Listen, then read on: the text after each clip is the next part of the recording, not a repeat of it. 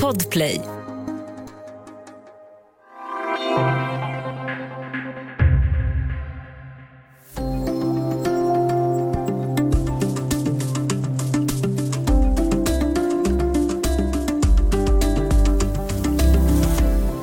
Att diskutera biologiska skillnader mellan män och kvinnor väcker ofta hård debatt och starka känslor. Men vad säger forskningen när det kommer till eventuella skillnader mellan mäns och kvinnors hjärnor? Och vad spelar i så fall de här olikheterna för roll? Välkommen till Studio DN med mig, Ylke Holago.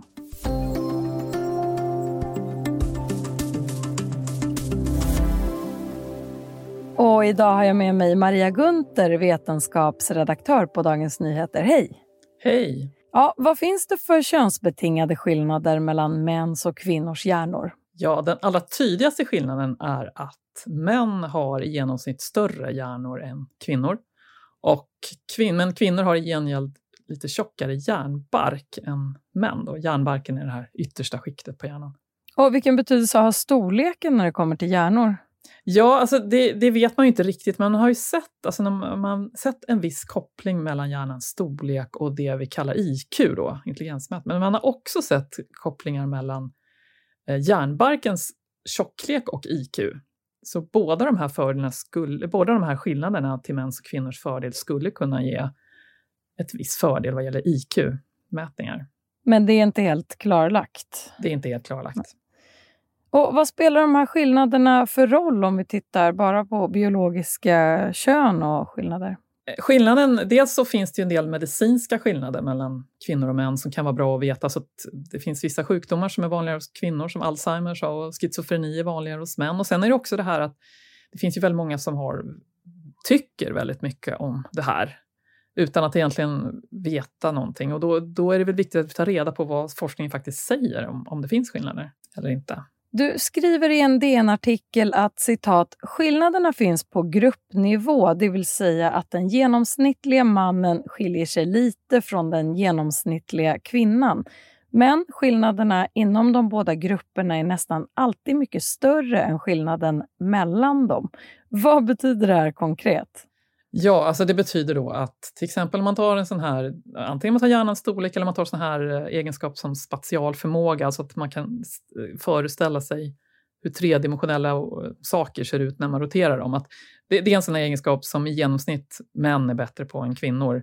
Men då, alltså det, då kan skillnaden mellan två kvinnor i hur bra de är på spatial förmåga kan liksom skilja sig mycket mer än skillnaden mellan en genomsnittlig, den genomsnittliga mannen och den genomsnittliga kvinnan. Och på samma, sätt, alltså, samma sak gäller för, även för män. Då, liksom, att om man tar hjärnans storlek så kan hjärnans storlek hos två olika män skilja sig mycket, mycket mer än skillnaden mellan kvinnor och män i genomsnitt. Jag hakar på det här, för i en aktuell svensk mediedebatt som eh, pågår så har exemplet om vilket kön som är bäst på att skruva ihop IKEA-möbler använts. För att ge ett anekdotiskt exempel så klarar jag som identifierar mig som kvinna den uppgiften mycket bättre än min manliga sambo som faktiskt till och med har byggt hus. Det har inte jag gjort till exempel.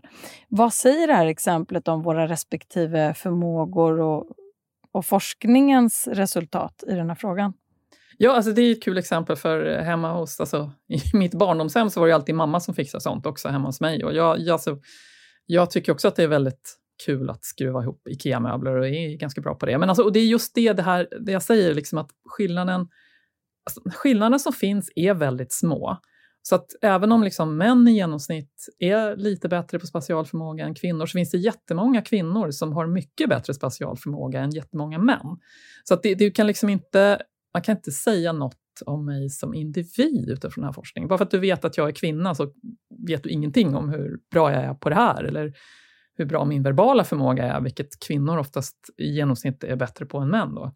Så det, det, är just det att alltså, skillnaderna gäller för gruppen, men, inte, men för individen så kan vi inte säga någonting. Vilka är de vanligaste missuppfattningarna när det kommer till den här omdiskuterade frågan om biologiska skillnader mellan könen? Ja, dels, alltså det finns ju många missuppfattningar. Dels, en missuppfattning är ju att det inte finns några skillnader alls. Men den vanligaste missuppfattningen är ju egentligen att de här skillnaderna är mycket större än, än de verkligen är. Alltså de finns skillnader, men ett exempel som har diskuterats senare år i fysikvärlden, då, för jag är fysiker, att, att där det finns ledande fysiker som har hävdat att anledningen till att det finns så få kvinnliga fysik, eh, fysikprofessorer beror just på det här. Men alltså, det kan man räkna på att de här skillnaderna eh, i eh, liksom, hjärna och förmåga är mycket, mycket mindre än hur skillnaderna ser ut på den nivån i samhället. Så vad handlar det om istället då, den ojämlika fördelningen mellan vem som blir fysikprofessor till exempel? Ja, det, det, det, kan handla om väldigt många olika saker. Liksom, det kan handla om uppmuntran, det kan handla om liksom, möjligheter och det kan handla om eh, självförtroende och allt möjligt. Alltså det, det, vi vet ju inte riktigt vad skillnaderna beror på. Eller det finns många, men alltså, vi kan inte bara förklara det med biologiska skillnader. För de är mindre, mycket mindre än hur det ser ut i världen. Vi ska ta en kort paus och sen prata vidare om forskningen om mäns och kvinnors hjärnor.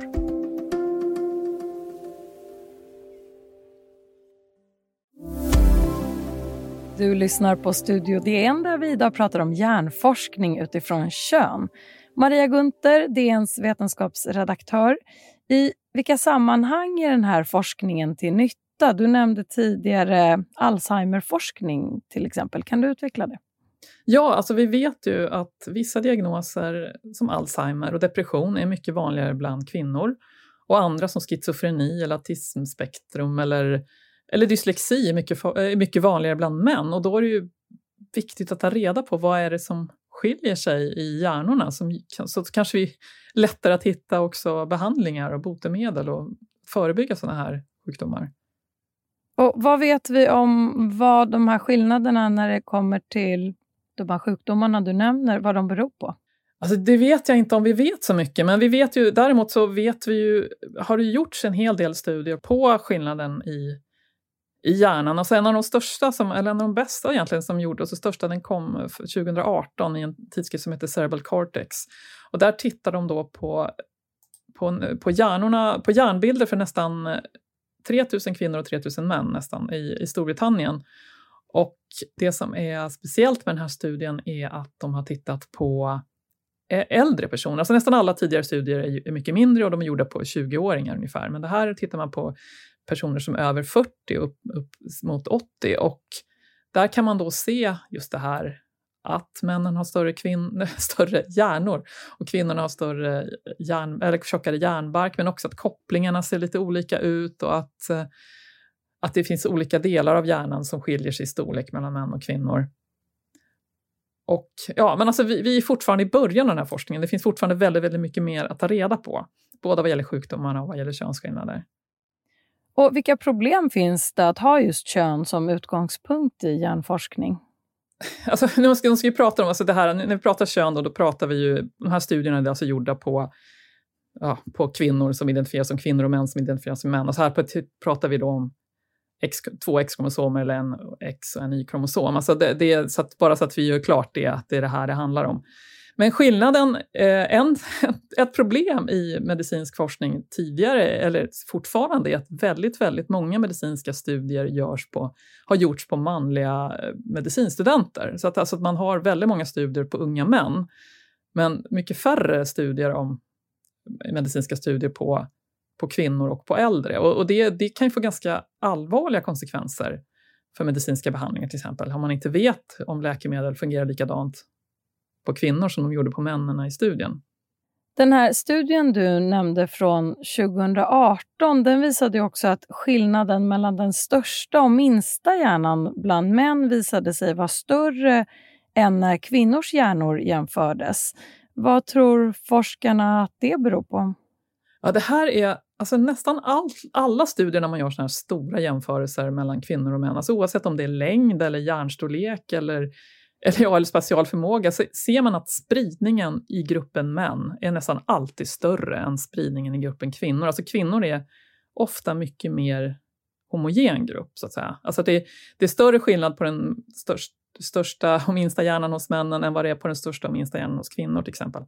Och alltså, man vet ju inte riktigt vad det här betyder, vad det beror på, men det är en, eh, en, en förklaring som oftast används är att det kan bero på att kvinnor har då två X-kromosomer och det gör att kvinnor blir lite mer skyddade mot mutationer. Alltså så att om det blir något fel på den ena X-kromosomen så kan liksom den andra rycka in och ta över. Då.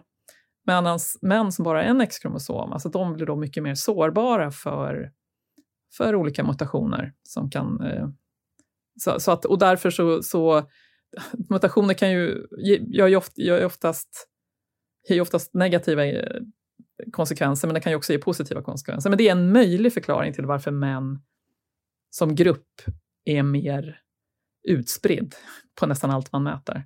Du har intervjuat Agneta Herlitz som forskar om verbalt episodiskt minne. Vad är det för något? Alltså det är ju att komma ihåg vad folk har sagt, vad som har hänt. Liksom ska komma ihåg alltså man har varit på ett möte, vem sa vad? Liksom, eller vilka träffade vi? Och, och, och, vem var det som sa det här på det här mötet? Vad gjorde vi igår? Vad, alltså just den typen av minne. Och den är, där, det är, där är kvinnor i genomsnitt bättre än män. Då. Agneta Herlitz har också deltagit i arbetet med en studie som undersökte flickors och pojkars betyg och vilka yrken de sen satsade på. Och Könsskillnader i begåvning och skolresultat kunde bara delvis förklara hur könsfördelningen sen ser ut på utbildningar och i arbetslivet enligt den här studien. Vad eh, beror det här resultatet på? Ja, men alltså det här är en jätterolig studie, tycker jag. En jätteintressant studie. För de tittar då på 16-åringar, svenska 16-åringar och så kollar de, eh, de jämförde deras betyg i matematik och teknik och jämförde med vilket betyg de hade i, svenska olika språk. Och då kunde de se, då kunde de se bland 16-åringarna så var det fler flickor som var starkare i språk än i, i matte och teknik och fler pojkar som var bättre i matte och teknik än som bättre i språk. Än som så språk. Även om det, det fann, naturligtvis fanns både pojkar och flickor i alla som var bra i båda grupperna. Då. Men ändå så var det fler flickor var, var mer verbalt begåvade och fler pojkar mer matematiskt begåvade. Och det är sånt här som man har sett i många studier. Men det som var intressant i den här, sen så tittar de när de här personerna, de här barnen, när de växte upp, när de var 32 så kollade de vad hade de gått för utbildning och vad jobbar de med. Och då kunde de se att nästan alla, det var väldigt vanligt att man hade valt ett jobb eller en utbildning, och ett jobb som passade med ens begåvning. Alltså var man stark på språk så, eh, så valde man mer ett sånt jobb och var man stark på matematik och teknik så valde man mer ett, ett jobb som där sådana egenskaper behövdes. Men det som mm, utskilde sig här var att det, att det fanns fler kvinnor då som som 16-åringar hade varit bättre på matte och teknik som, val, som ändå valde utbildningar och jobb där sån begåvning inte behövdes.